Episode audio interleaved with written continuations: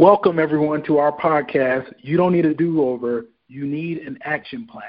I'm your host, Jermaine Donaldson, and on this episode, we're going to be discussing parenting with one of my good friends, actually, my brother in law, and I actually co wrote a book with this guy, Frank Jennings. Frank is the father of two boys, Ian and Ethan, and he's been doing it now for well over a decade, so I'm sure he has some nuggets of knowledge that he can share with us we're not going to let him escape until he gives us some of that wisdom. So, how are you doing, Frank? Doing great, man. Thanks for having me today. Man, thanks for jumping on the call. I, I literally was going through the thought process and thinking about 2019 and thinking about parenting, and I said, who would be a great person to drop some knowledge on parenting that you know has kind of been through the ringer and knows some of the ups and downs? And you were the first name that came to my mind. So I really am excited that you would jump on the call. So I really appreciate it. Thank you. Glad to be here. Yeah. So as it relates to parenting, there was a couple of things that jumped out to me, and I got stuck. I watched this video, and I got stuck on this quote, and it says, "Be the parent today that you want your kids to remember tomorrow." Um, what does that quote mean to you, and how is it on display as you raise Ian and Ethan? Great question. When I heard the quote, the first thing that stuck out to me was legacy. The word remember immediately made me think after I'm gone. Like, how do I want my children to act, think, and behave when my name is mentioned? When when they're gone, when I'm gone, will they close their eyes in a joyous remembrance, or will I be, uh, dad?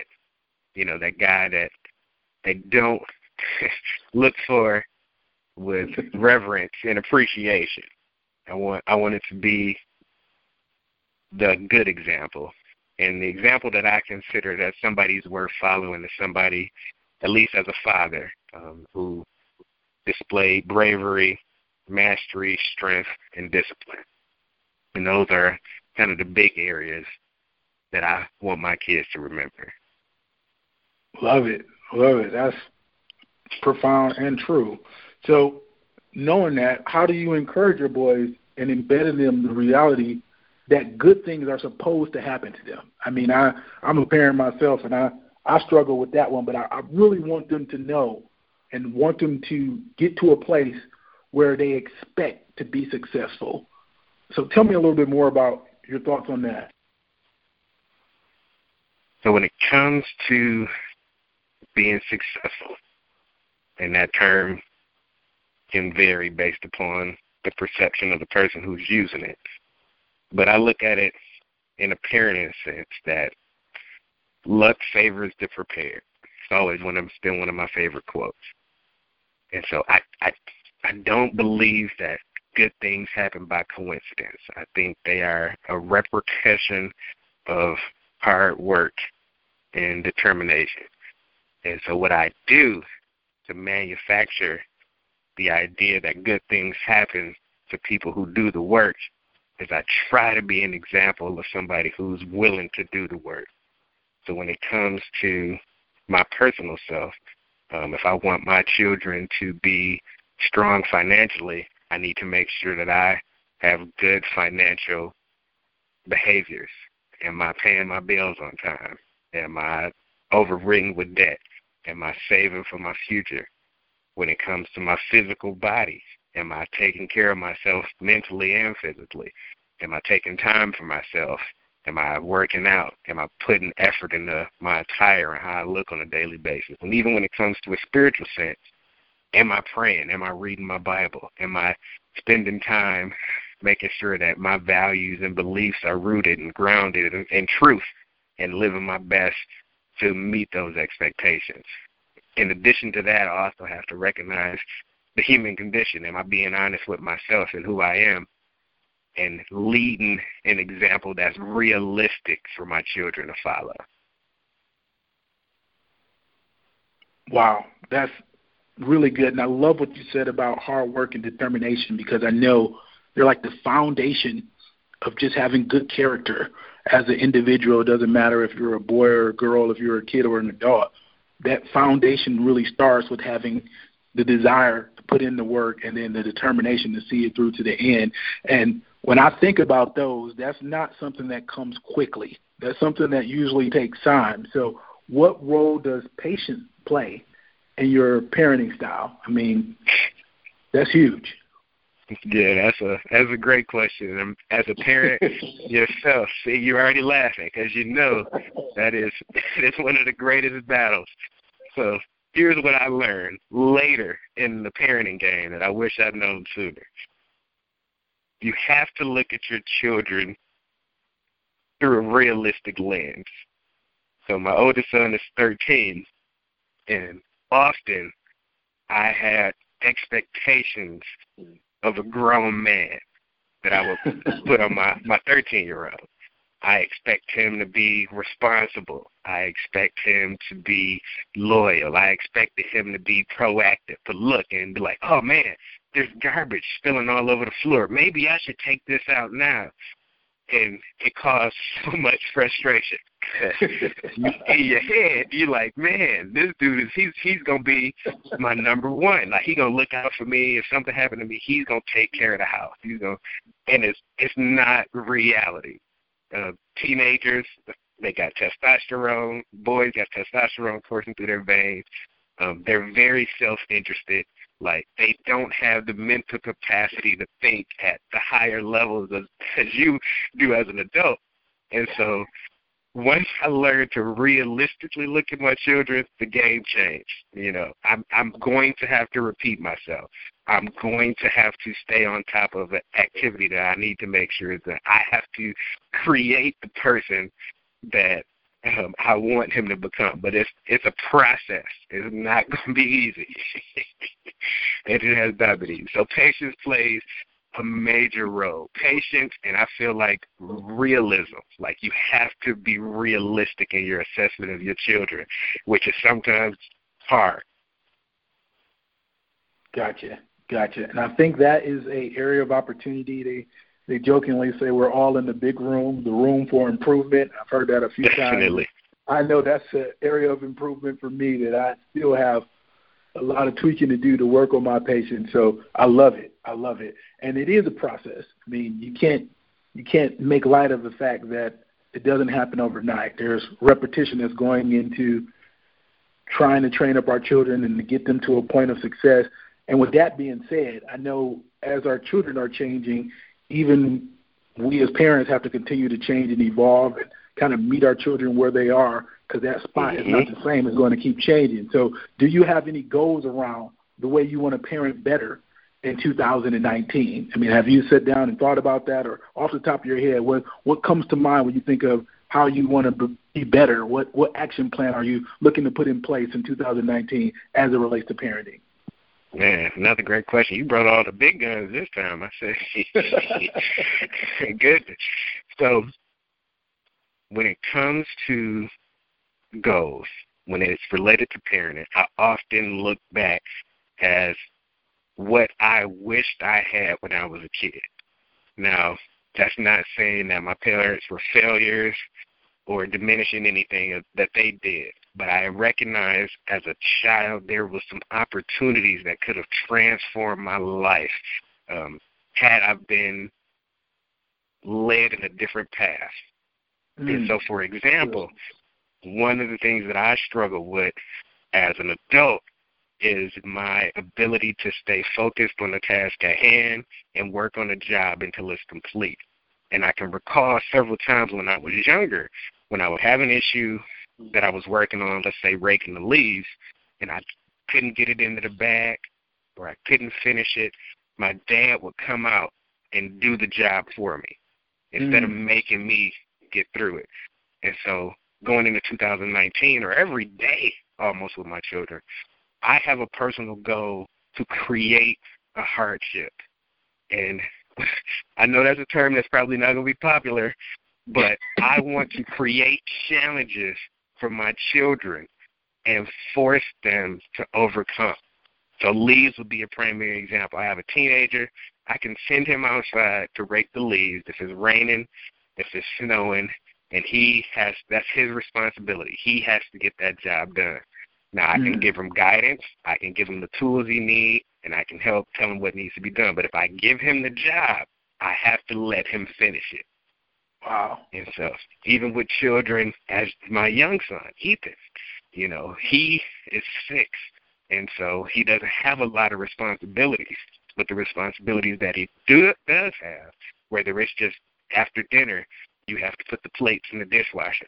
I have to make sure that I do not handicap him by doing mm. his work for him. and it's as simple as that creating hardships and allowing my children to grow.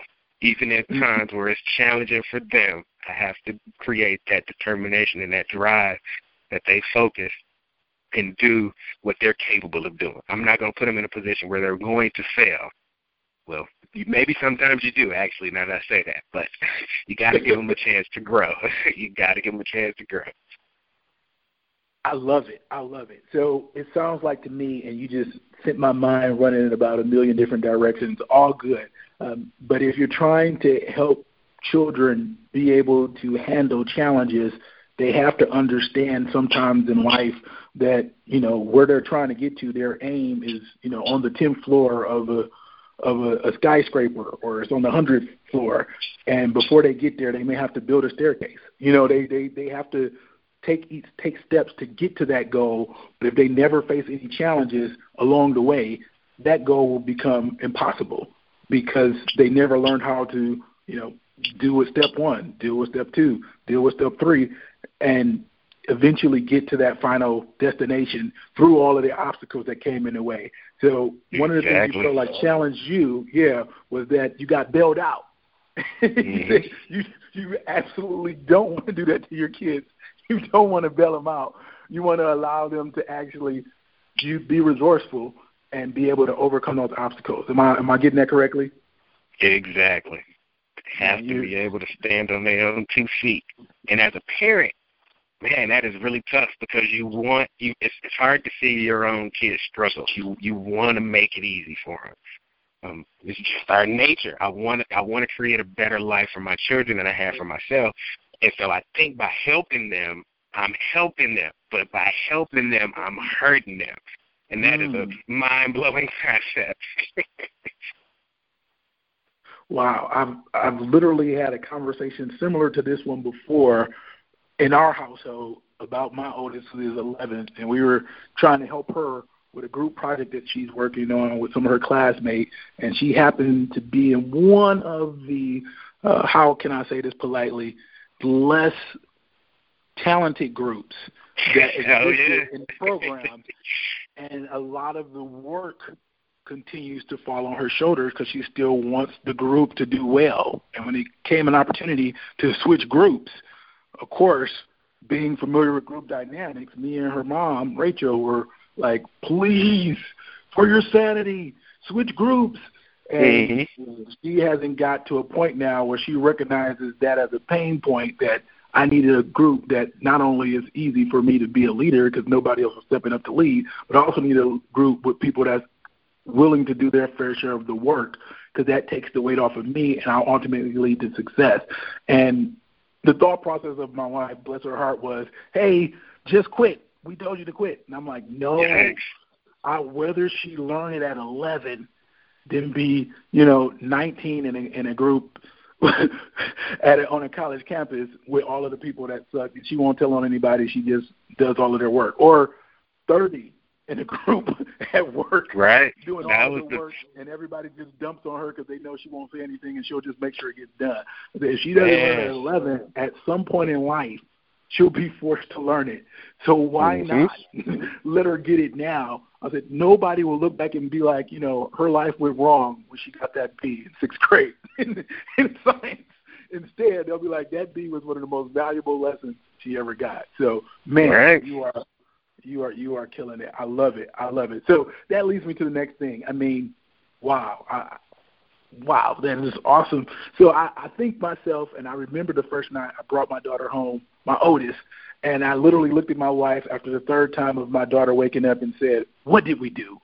were we really ready for this? And she bust out laughing before we were able to see the, the, the kid and try to get her taken care of and back to sleep. But it makes me go back to all the stuff I've learned. And if you could go back to day one and meet yourself at the beginning of this parenting journey, what advice would you give that young, ambitious Frank that thought he, you know, had a view of what it was like to be a dad to a son? What would you tell that Frank if you could meet him today and help him kind of guide his path as a parent that you didn't know when you first took up this journey? Man, see, you you got me stumped there. Now that is that's a question.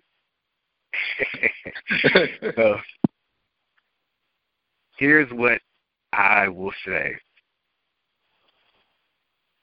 You've flown an airplane before, I imagine, right? Once or twice. Once or twice. And during the airplane safety procedures, if that plane is going down, one of the favorite stories they say is you have to put your mask on first before you can help anybody else. You've heard that before, right? I have heard it, yes. Heard it before. So I would apply that to that question. I recognize as a young man when I had my first son that I immediately went into provider mode. It matured me. It made me a better man. Mm. And it also put me in position where I thought I had to sacrifice the things that were important to me in order for my family to be successful. Mm. In retrospect, I recognize by me giving up a lot of the things that were important and valuable to me, I actually handicapped my family wow. as a leader. Wow. That's there's good. a term for yeah, I was gonna say there's a term that I learned. It's called enlightened self-interest, and I, I I can actually refer back to the first question when it came to you know be the parent that you want your children to remember. Um, enlightened self-interest means that by me taking care of myself to the best of my ability, it puts me in a position to take care of others because I'm wow. not doing it from a position of lack, but I'm doing it mm. from a mm. position of abundance. Mm. So when it mm. came to my physical body, if I wanted my son to be a protector of his household, to be strong, to be courageous, to be brave, I have to exemplify that. Your children become not what you tell them, but who you are. They're a replication of what they see, example before them. So if I can't be a good example, I, I can tell him about these traits that he should have, but it's better to live them. So if mm. I put my mask on first and that he sees me going to the gym five days a week, he sees me working out, he sees me looking for excellence in every area of my life. He sees me constantly challenging myself. He sees me when something breaks, I'm underneath the sink figuring it out, trying to fix it, calling in an expert and learning from them. He sees me growing. Mm. And that's what I would tell myself. You have this child, you have this family, and you have a big responsibility. But you have to make the most out of yourself in order for them to make the most out of themselves. They're looking up to you. And if you're not growing, they don't have anything to look up to. They don't have anything to admire and respect or to strive for. Wow. Wow. That's that's really good. And how and how do you think young Frank would have been able to take that message? You think he would have actually been open enough to to hear it and apply it, or if it would have just he'd have been so focused on being in provider mode that he would have missed it. I know myself well enough that I would have heard it. I would have heard it. I would have stored it away. I would have thought about it, but I didn't see anybody who was exemplifying it. Mm. Meaning that if I saw the results that I see that I get with my life now, or if I could find somebody that I can actually show them, like, this is what happens when you put on your mask first, the, the I would have received it in that fashion. Mm. But just me telling me, hey, you need to be the best version of yourself in order for your family to be the best version of themselves. It would have went in one ear out the I'm glad you were honest enough to say that because I was, as profound as that is, most people would hear that and be like, "That sounds so interesting," but it wouldn't cause them to take action. You know, because even though it, you know, it holds truth. I don't even, mm-hmm. I don't mm-hmm. care if you're not a parent you could hear that and something about it resonates because truth just has a way of resonating. So you would know it's true, but you'd be reluctant to attempt it just because you know that natural essence kicks in. And I know when when I had my first child, like I really got to be a grown up. I have to adult right. and every day, forever and ever, amen. And I didn't, you know, disconnect from the fact that even though I have to be a adult, even though I have to be responsible, even though I have to take care of these people, if I don't take care of me, they're getting a really poor version of me, and that's right. not good for anybody. So that's huge. That's huge. Well, man, I only have five questions. I purposely only have five, and you literally slay all five of them. I'm stoked that you were able to join us. Is there any last words you want to leave us with, Frank? Just what you're working on, what you're doing, what's going on, or just any advice you want to give parents that are saying, hey, I want to be a better parent in 2019 than I was every other year prior to this. What is that last word of wisdom you want to share with us? It all relates back to that last question. The success that I've had in the last few years of my life completely destroys, in a good sense, any success that I've had in the 32 years prior. And the shift in mindset was related to putting your mask on first. If you are on the fence, if you have children of your own, if you have a family of your own, and you're wondering why you can't have the success of what you're looking for, invest inward. Invest inward, whether it's physically, whether it's spiritually, whether it's financially, you have to challenge yourself to grow. And that is the key to making everybody's life better. Everybody's life better. Well, if you're listening, you heard it here first. If you haven't applied that, I challenge you to take that to heart, store it in the back of your mind, because there's going to come challenges that'll make you doubt that truth. But if you think about it hard enough, you'll recognize it's not just good in the natural, it's good in the spiritual. Yeah, it makes sense on an airplane, but it also makes sense in your life. So, with that, thank you for tuning in to this episode. You don't need a do over, you need an action plan. And you got some great tips today that you can put into action that will change the way you parent throughout the rest of this year. Tune in next time. We'll have another great guest, and another great conversation that you'll be able to hew some wisdom out of that can change your life. Thanks for listening.